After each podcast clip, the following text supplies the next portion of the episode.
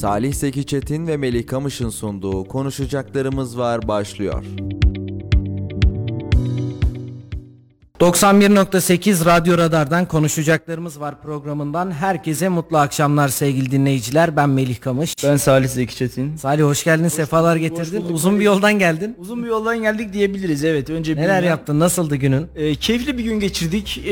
Genel Yayın Yönetmenimiz Mustafa Bayram'la birlikte şöyle ilçe ziyaretlerine uzun bir süredir ara vermiştik aslında. Hem seçimlerden dolayı hem rutin bir iş yoğunluğumuz, ama yazın gelmesi, festivallerin yavaş yavaş başlaması, havaların ısınmasıyla beraber yeniden şöyle bir ilçe turu atalım dedik. Kayseri'nin her ilçesi birbirinden güzel. O yüzden yani giderken yol sohbetleri, Kayseri'nin o tertemiz havası, yemyeşil ormanlarına, ağaçlarına baka baka gittik. Gerçekten keyifli bir yolculuktu. Bünyan'da başladık gezintimize. Tabii Bünyan'da çok önemli değerler hayatımıza yavaş yavaş katılmaya başladı. Cam terası zaten biliyorduk, ama bunun yanında bir de yeni bir restoran. Hemen cam terasın alt tarafındaki çay bahçesi olarak kullanılan yer şimdi restoran işlevi de görmeye başladı. Gerçekten Bünyan için önemli bir değer bence. Çünkü biliyorsun, Bünyan dediğimiz zaman akla bir gileburu, iki kıymalı geliyor. Bünyan kıymalısı da en az Develi'nin cıvıklısı kadar meşhur. Eğer Bünyan'a giderseniz orada gönül rahatlığıyla kıymalınızı yiyebilirsiniz. Önce Bünyan'da yedik. Bünyan'da bir kıymalı yedik. Yani söylemeden de yapamayacağım. Hakikaten belediye başkanı ve kaymakam beyle birlikteydik. Akabinde ise Kayseri'nin belki de Sarız'dan sonra bir diğer ucuna gittik. Yani Akkışla'ya gittik. Akkışla belediye başkanımız Ayhan Aslan ve Akkışla kaymakamımızla birlikteydik. Akkışla kaymakamımızın bugün son görev günüydü. Aynı zamanda o da İngiltere'ye, Leeds'e uğurladık kendisini ve bir yıl sürecek olan eğitimini alacak. Sonra artık Türkiye'nin neresine atanırsa orada kaymakamlık hayatına devam edecek. Akkışla yine güzeldi. Akkışla'nın biliyorsun kuzu yoğurdu. Bunun yanında gileburusu yine Akkışla'da da meşhur ve tabii ki olmazsa olmaz Akkışla'nın samimi insanları, misafirperver insanları. Akkışla birbirinden güzel. Önümüzdeki haftalarda Akkışla'ya güzel bir gezici radar yapacağız. Biliyorsun orada bir Kestoğan vadimiz var ki yürü bitmiyor, ama tertemiz böyle mis gibi bir oksijeni ciğerlerimize doldurmamıza vesile oluyor. Bunun yanında doğal alıçlar da yol boyunca zaten bizleri selamlıyor. Bereketli topraklar, güzel topraklar, tarımsal anlamda ciddi manada elverişli topraklar. Bir de böyle samimi ve sıcak insanlarla, Anadolu insanıyla harmanlanınca gerçekten tadından yenmez bir hal alıyor. Keyifli bir gün geçirdik. Yarın, umarım bugünden daha keyifli olacak. Yarın Yahyalı'dayız. Kayseri'nin belki de en yeşil ilçesi olan Yahyalı'dayız ve şunu iddia ediyorum, Gezici Radar'ın en iddialı bölümlerinden bir tanesi gelecektir. Beklentiyi de yükseltelim. Artık size de büyük bir sorumluluk yüklemiş olalım. Gerçekten Yahyalı'da dillere destan Kapuzbaşı Şelalesi'nin hemen yanı başındaki bungalov evlerde konaklayacağız ve orada Yahyalı'nın muhteşem atmosferiyle, tertemiz doğası, gerçekten ormanları, Hacer Ormanları'nın hemen sırtı Aladağlar Milli Parkı'nda bir gece geçireceğiz. Sizlerle birlikte konaklayacağız. Hadi ya, bu da Kayseri'de varmış mıyı insanlara, izleyenlere, takipçilerimize söyleteceğimize eminim. Bunu da buradan müjdelemiş olalım. Sen ne yaptın? Nasıl geçti gün? İyiydi Salih. Bizler de daha önceki çektiğimiz programların kurgusunu yetiştirdik. Tabii ki sen ilçeleri anlatırken gittiğimiz her ilçenin kendine ait dokusu ve güzelliklerini bahsetmeden geçmek mümkün değil. Çünkü Bünyan'dan Akkışla'sına, Yahyalısından Sarız'ına kadar her ilçeye gittiğimizde yeniden keşfediyormuşçasına güzellikleriyle buluşmaya devam ediyoruz. O yüzden Kayseri gerçekten hazine gibi, kazdıkça, gittikçe, gördükçe büyük mücevherler çıkıyor ve biz Türkiye'yi daha bitirmeden önce Yahyalı'dan, önce Kayseri'nin diğer ilçelerinden başlamamız gerekiyor ki bu muhteşem güzellikleri mutlaka ama mutlaka görelim. Çünkü sen de biliyorsun işte, tarihiyle, doğasıyla ve doğal güzellikleriyle Kayseri gerçekten diğer illere taş çıkartırcasına güzellikleriyle donatılmış bir şehir. O yüzden bizler de yarın, sen de söyledin, inşallah güzel de bir bölüm gelecek. Evet. Yahyalı'dan güzel bir bölüm çıkartacağız ve oranın daha önce keşfedilmemiş güzelliklerini gözler önüne sermeye çalışacağız. Bakalım nasıl olacak, bizler de bekleyip görüyoruz. Şimdi bazen diyorlar ki aman Kayseri'de ne var sanki, Kayseri'de nereye gidebilirsin, İşte bir elin parmağını geçmez gideceğin yer falan diyorlar. Valla kaç bölüm oldu bu hafta Gezici Radar? Bir yaklaşık 100'e yaklaştı tam 99, net bölümünü, evet. Sanırım bu hafta 99'u çektik ve Kapuzbaşı bungalov evler Aladağlar 100. bölümümüz olacak. 100 bölümdür gidiyoruz, 100 bölümdür çekiyoruz. 2 yıl aşkın süredir Kayseri'yi karış karış gezmeye, böyle adım atmadık yeri bırakmamaya gayret gösteriyoruz. Şunu iddia ederek söylüyorum, hala gitmediğimiz yüzlerce yer var. Yani, evet. Yani bir bu kadar daha muhtemelen sürecektir. Meslek büyüklerimizle konuşuyorum. Daha bugün Bünyan'da işte bizim meslek büyüğümüz, aynı zamanda Kayseri'deki gezi programlarını ilk düzenleyen insan Burhanettin Akbaş Hoca ile birlikteydik. O da bizim şu an yapmış olduğumuz Gezici Radar formatını yıllar evvel Kayseri'de ilk yapan insan. Tabii geliştirerek gitmek önemli. Keşin havuzuna gittik, biliyorsun ben havuzun içine girdim belediye başkanıyla birlikte. Yıllar önce Seyit Burhanettin Hoca da oraya gitmiş ve dedi ki Salih ben de Keşin havuzunu çekmiştim. Ben de orada o dönemin belediye başkanıyla orada bir röportaj gerçekleştirmiştim. Tek farkla dedi, nedir hocam dedim, ne başkan ne ben havuzun içine girmemiştik dedi. Şimdi anlatırken yaşamak, yaşarken anlatmak tabii biraz daha bizim için de güzel ve elverişli oluyor. Elimizden geldiğince geliştirerek gitmeye, farklı işler yapmaya ve çıkartmaya önem veriyoruz, dikkat ediyoruz. Umarım izleyenler de en az bizim çektiğimiz anlardaki gibi keyif alıyorlardır diyelim. İstersen gündeme geçelim ama ben bir konuyu buradan aksarmak istiyorum. Dün özellikle aslında yani gündem de bu aslında. Evet. Dün aslına bakarsan çok fazla konuyla ilgili olarak tartışmalar ortaya çıktı. Neredeydi? Kayseri Büyükşehir Belediye Meclisi'ndeydi. O tartışmalar orada başladı. Sonra sosyal medyaya taşındı bu iş. Ve su zammıyla alakalı olarak İYİ Parti Grup Başkan Vekili Erhan Özcan'ın bir çıkışı vardı. Ve bu çıkışın akabinde su zamlarına tepki gösterdi. Tepki haklı mıydı? Haklıydı. Sayın Erhan Özcan'ın çıkışına hiçbir şey demiyorum. Zam yapılmak zorunda mı? Yapılmak zorunda. Ne KASKİ'ye ne Büyükşehir Belediyesi'ne onlara da bir şey söylemiyorum. Ama ortaya çıkan şey tamamen bilgi kirliliği oldu. Onu söyleyeyim. Kayseri'de 7 lira 49 kuruş olan suyun fiyatının 11 liraya çıktığına ilişkin haberler ortaya atıldı ve ben KASKİ ile yapmış olduğum görüşmede böyle bir zammın söz konusu olduğu ama su fiyatlarının 7 lira 49 kuruş değil, Kayseri'de mevcut su fiyatlarının 12 lira olduğunu öğrendim. Yapılan zamla ise 16 lira 50 kuruşa çıktığını öğrendim. Yani burada bizim meslektaşlarımızın verdiği 7 lira 49 kuruşluk ifade yanlış. 11 liraya çıktı ifadesi de yanlış. Su 16,5 liraya çıktı. 11 liraya çıkmadı. Zaten 7 lira 49 kuruş da değildi. 12 liraydı. Basın hata yapabilir, olabilir. Biz de yanlış yapabiliriz. Haberi ben de o şekilde servis etmiş olabilirim. Buna hiçbir beis yok. Yapılan paylaşımlara hiçbir şey demiyorum. Benim buradaki takıldığım tek nokta şu. Bugün Cumhuriyet Halk Partisi il başkanı, mevcut il başkanı Feyzullah Keskin bir açıklama yaptı ve dedi ki Kayseri Büyükşehir Belediyesi'nin Temmuz ayı meclis toplantısında alınan kararla her ne kadar kamuoyuna %37 zam yapıldı şeklinde algı oluşturulsa da kent merkezinde suyun metreküpüne yaklaşık %50 zam yapıldı dedi ve Kayseri merkezde daha önce 7 lira 49 kuruş olan suyun fiyatı 11 liraya çıktı. Şimdi burada algı yapıyor dediği nokta bizim haberimiz. Algı yaratıyorlar dediği nokta bizim haberimiz. Haberi yazan da benim. Mecliste olan kişi de bendim. Dün birlikte sen de oradaydın. Meclisteydik. Akabinde KASKİ ile görüşen de benim ki bu açıklamadan sonra da ben KASKİ ile görüştüm. Kardeşim bakın dedim. Cumhuriyet Halk Partisi İl Başkanlığı böyle bir açıklama yapıyor. Bizi algı yaratmakla suçluyor ve su fiyatlarını 7 lira olarak vermişler. 11 liraya çıktı demişler. Siz 16 liraya çıktı diyorsunuz. Yani fiyat yanlış ama daha yüksek. Yani Cumhuriyet Halk Partisi'nin atladığı nokta bu zaten, daha yüksek.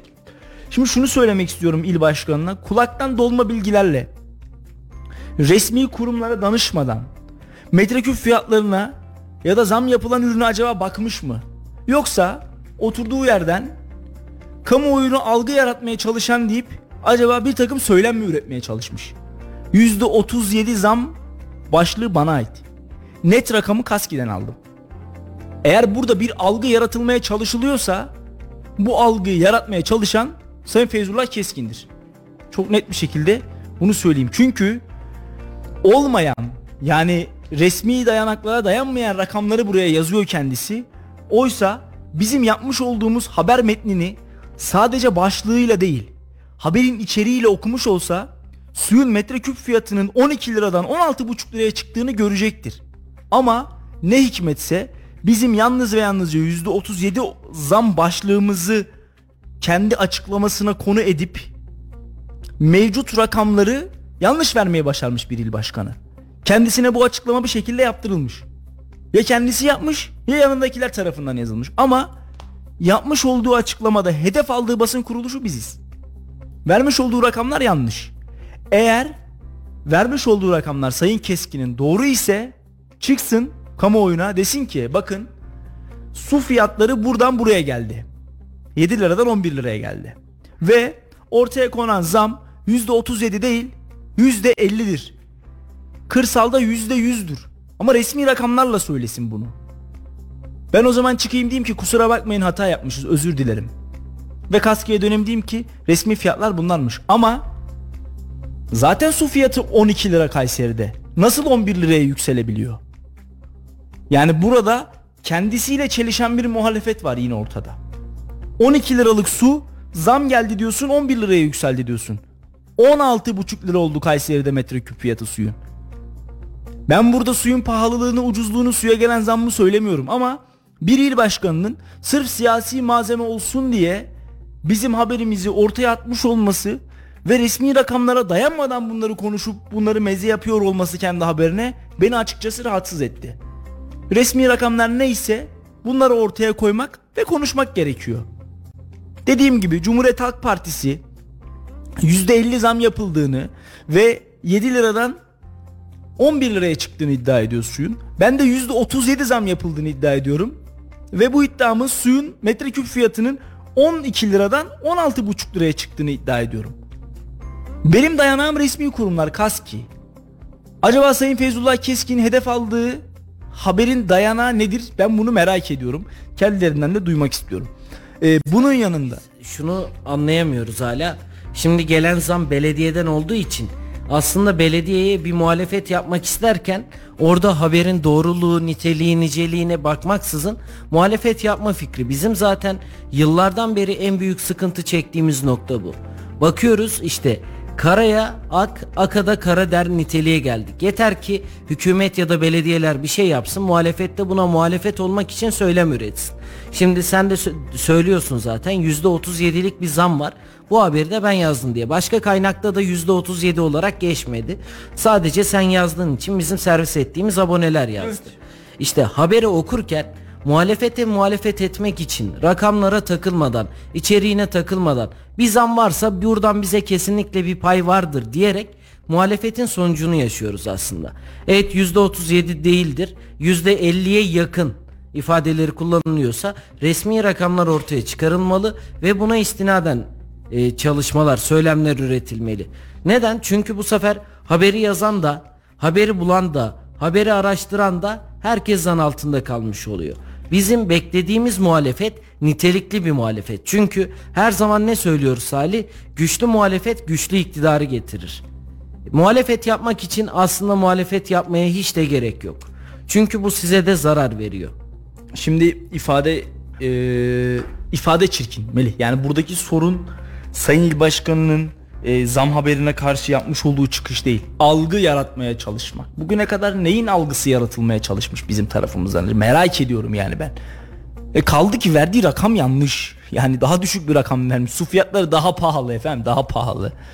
Ben sizin muhalefetinize biraz daha muhalefet edeyim, daha pahalı su fiyatları. Ya bak bu şehirde yanlış yapılan, eksik yapılan, hatalı yapılan tonla iş var. Bunları ortaya koymak yerine ya da bunlara doğru muhalefeti yapmak yerine böyle yani incikle cincikle çok haşır neşir olmayı seviyoruz siyaset olarak maalesef biz. Şunu da söyleyeyim, ulaşım zammı da muhtemel suretle kapıda. Onu da söyleyeyim. Hani yarın o da yapılacak çünkü biliyorum. Nereden biliyorum? Müneccin değilim. Belediyeden de böyle bir bilgi almadım. Onu da söyleyeyim. Kimseyle görüşmedim ama işte İstanbul'da, Ankara'da, Gaziantep'te, Konya'da, şurada her yerde yapıldı. Benzin fiyatları ortada. Bugün motorine 1 lira 20 kuruş daha zam geliyor. İşte dolar fiyatları ortada. Yeni KDV düzenlemesi, muhtemelen ÖTV, yeni KDV zammı filan filan filan. Her şeye zam gelirken suya, elektriğe, doğalgaza, benzine, akaryakıta, ulaşıma zam gelmiyor olması zaten şaşırılacak. Zaten belediyeye zarar veriyor. Zaten şaşırılacak bir şey yani. Ulaşıma bugün zam gelmeyecek desek personel maliyetleri arttı, benzin maliyetleri arttı, işçilik maliyetleri arttı, bakım onarım maliyetleri arttı. Bütün bunlar ulaşımın temelini oluşturmuyor mu? Oluşturuyor.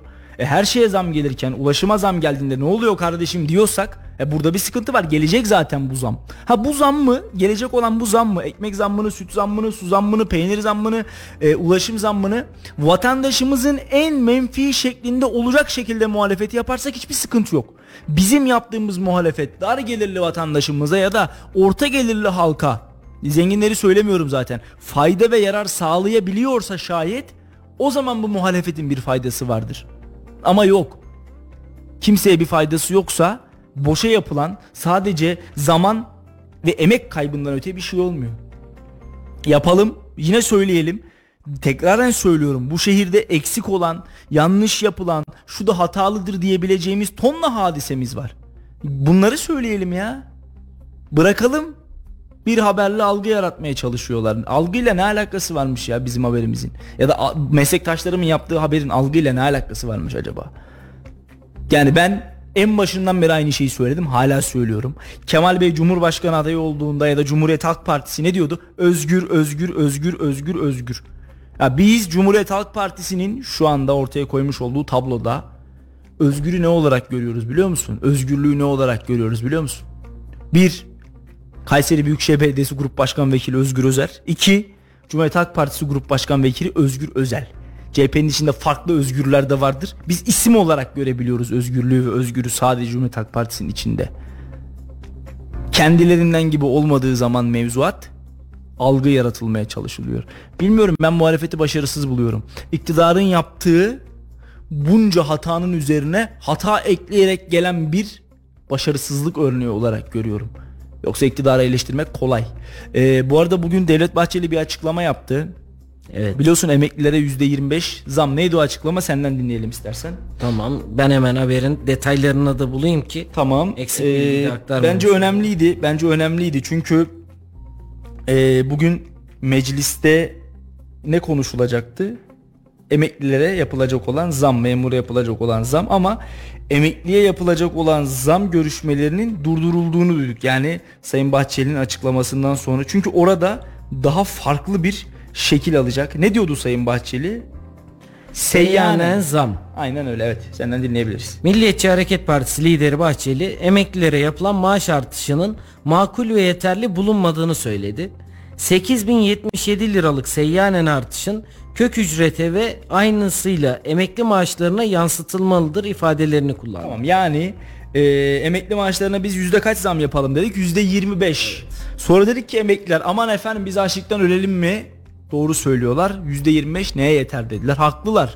Memurun %70'lerde zam aldığı, asgari ücretlinin %35'lerde zam aldığı yerde emekliye %25 zam alın demek yakışık almazdı zaten. Salih, sadece Milliyetçi Hareket Partisi lideri Bahçeli de değil, aynı zamanda da Türk İş Genel Başkanı Ergün Atalay'dan da bir açıklama geldi.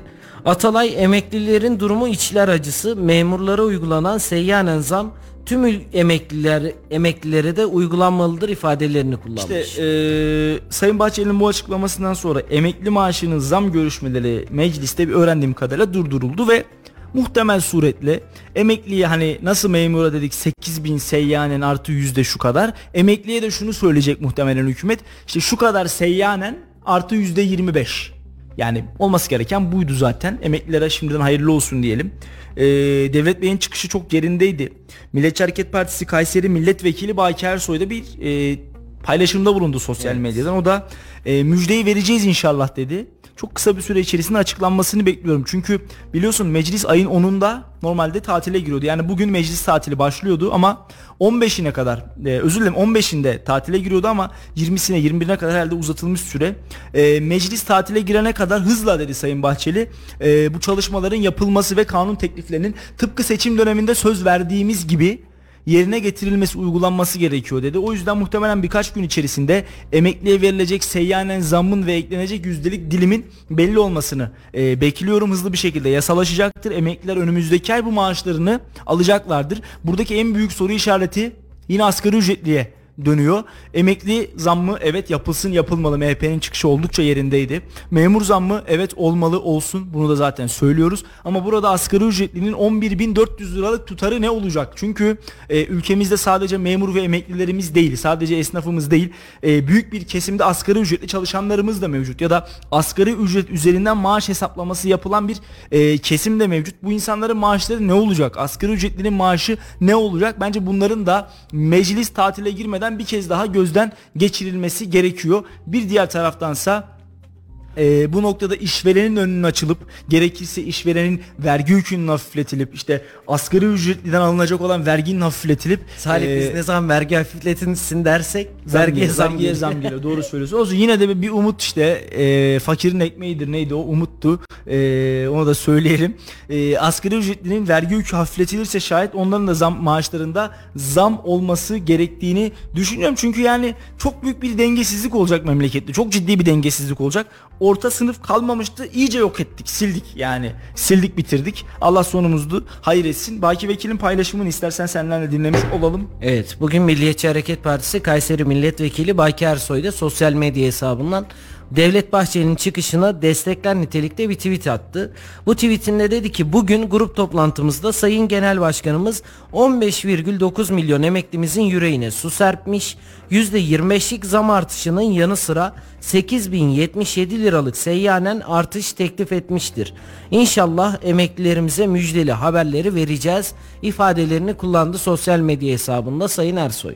Evet. Ki bu da biliyorsun artık Devlet Bey'i gündeme getirdiğinde, Milliyetçi Hareket Partisi desteklediğinde aslında kararın da hızla çıkması çok da sürpriz olmuyor bizim için. Çünkü daha önce de örneklerini yaşamıştık Salih. Bugün de Baki Ersoy'un bu tweetiyle beraber aslında gerçekten emekliler için büyük bir müjde olacak. Çünkü şöyle biliyorsun, Cumhur İttifakı'nın en büyük iki paydaşı AK Parti ve Milliyetçi Hareket Partisi bunu geçtiğimiz seçimlerde bir kez daha Cumhur İttifakı'nın güçlenerek yoluna devam ettiğini görmüştük. Sayın Bahçeli'nin söylediği şeyin gerçekleşeceğini zaten biliyoruz yani. O da gerçekleşmeyecek olsa böyle bir çağrıda bulunmaz.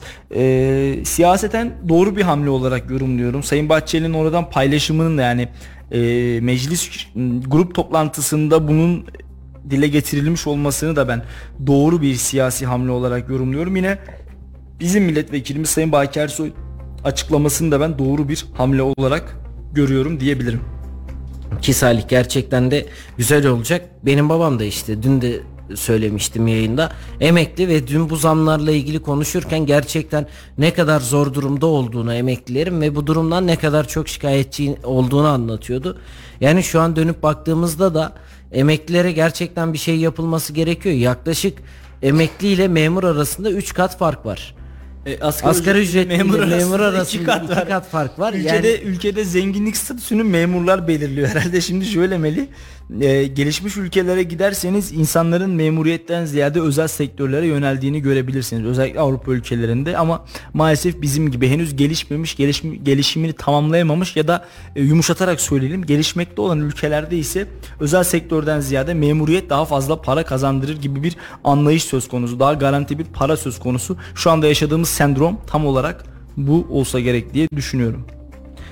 Salih, bekleyip göreceğiz. Bu müjdenin de çıkması çok fazla uzun süre almayacaktır diye tahmin ediyorum. Bununla beraber diğer gündem maddelerimizden biri de biliyorsun Cumhurbaşkanı Erdoğan NATO zirvesi için liderlerle görüşmeye devam ediyor. Dün de İsveç'le ilgili önemli bir adım gelmişti. İsveç'in üyeliğinin önünü açmamız için ön koşul olarak bizler de Avrupa Birliği'ne katılamıyoruz 50 yıldır. Sizler de bizim Avrupa Birliği'ne katılmamız için önümüzü açın ifadelerini kullanmıştı. Dün yaklaşık saat 22 sularında da Cumhurbaşkanı Erdoğan, İsveç Başbakanı ve NATO Genel Sekreteri ile beraber bir poz verdi ve İsveç'in NATO'ya katılması için mutabık kaldıklarını, bu gündeminde Türkiye'ye döndükten sonra meclise taşıyacağını belirtti Cumhurbaşkanı Erdoğan.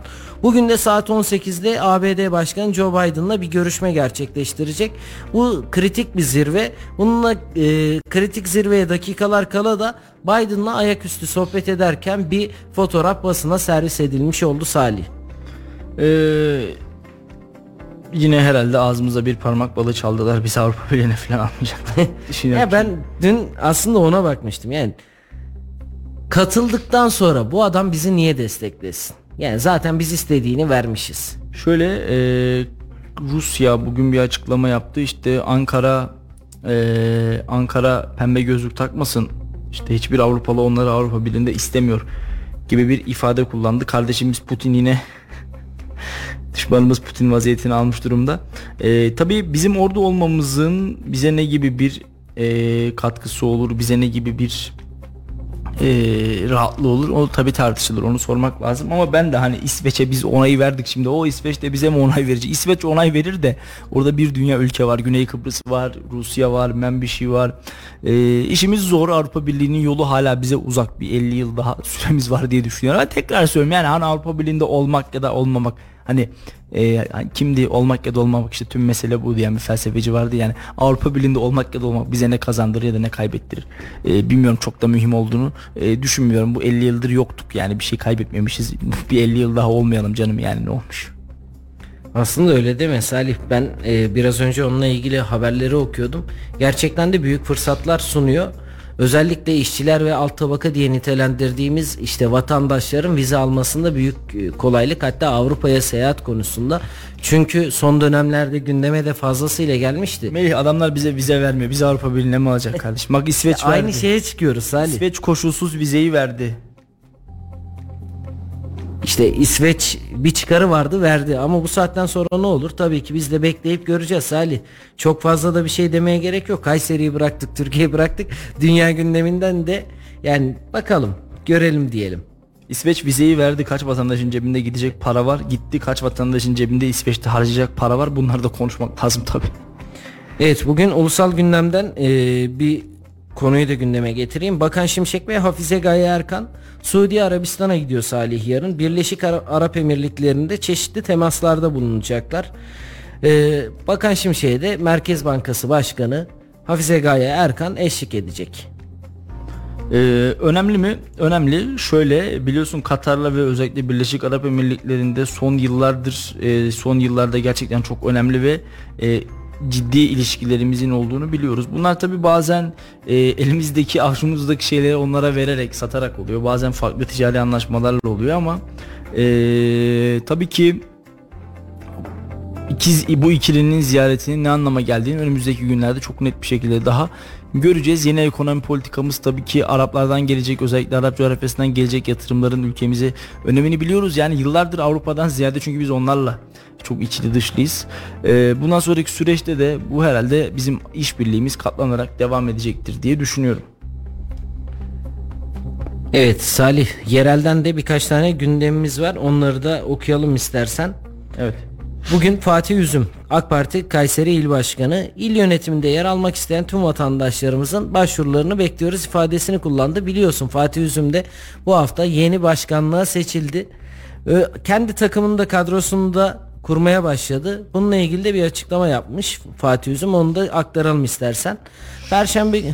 Buyurun. Hemen dinleyelim, yoksa hemen dinleyelim. Perşembe günü akşam saat 17'ye kadar il yönetiminde yer almak isteyen tüm arkadaşlarımızın başvurularını parti binamızın 7. katında alacağız dedi. Bununla beraber de kendi takımını aslında vatandaşlara açarak farklı bir de sistem denemeye çalışıyor Fatih Başkan. Sen ne söylersin bu konuda? Şimdi hakikaten benim son dönemde gördüğüm pozitif il başkanlarından bir tanesi.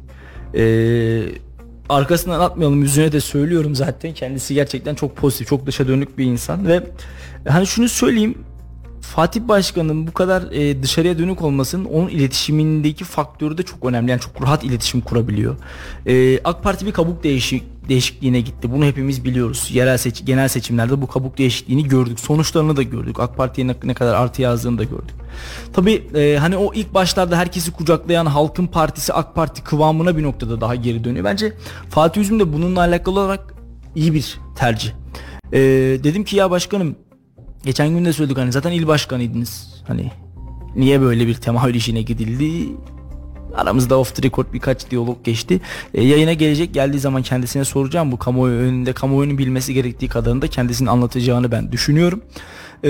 Ama şunu söyleyeyim, bence mantıklı. Vatandaşla daha çok hemhal olmuş, vatandaşla daha çok sohbet eden, vatandaşla daha çok vakit geçiren bir AK Parti, vatandaşın partinin içerisinde olduğu bir AK Parti daha güçlenerek muhtemelen devam edecektir. Fatih Üzüm'ün de bundan sonraki süreçteki ilk çalışmalarından bir tanesi de bu. Ben yerinde ve doğru bir tercih olarak gördüm. Keşke tüm il başkanları çıkıp bunu gönül rahatlığıyla söyleyebilse. Çünkü biz hep yönetimi yazarken ya yukarıdan birileri bu yönetimi inşa ediyor, yazıyor, ya biz kendi tanıdıklarımızı yazıyoruz ya da parti içindeki insanları yazıyoruz, ama dışarıda bugüne kadar hiç siyasete bulaşmamış, hiç siyasete dokunmamış insanların da siyasi arenada başarılı olabileceği gerçeğini unutmamamız gerekiyor. Fatih Başkan'ın aldığı karar bence doğru. bunun yansımalarını da yönetim kuruluktan sonra da doğru işler, yani doğru bir hamle olduğunu muhtemelen göreceğiz.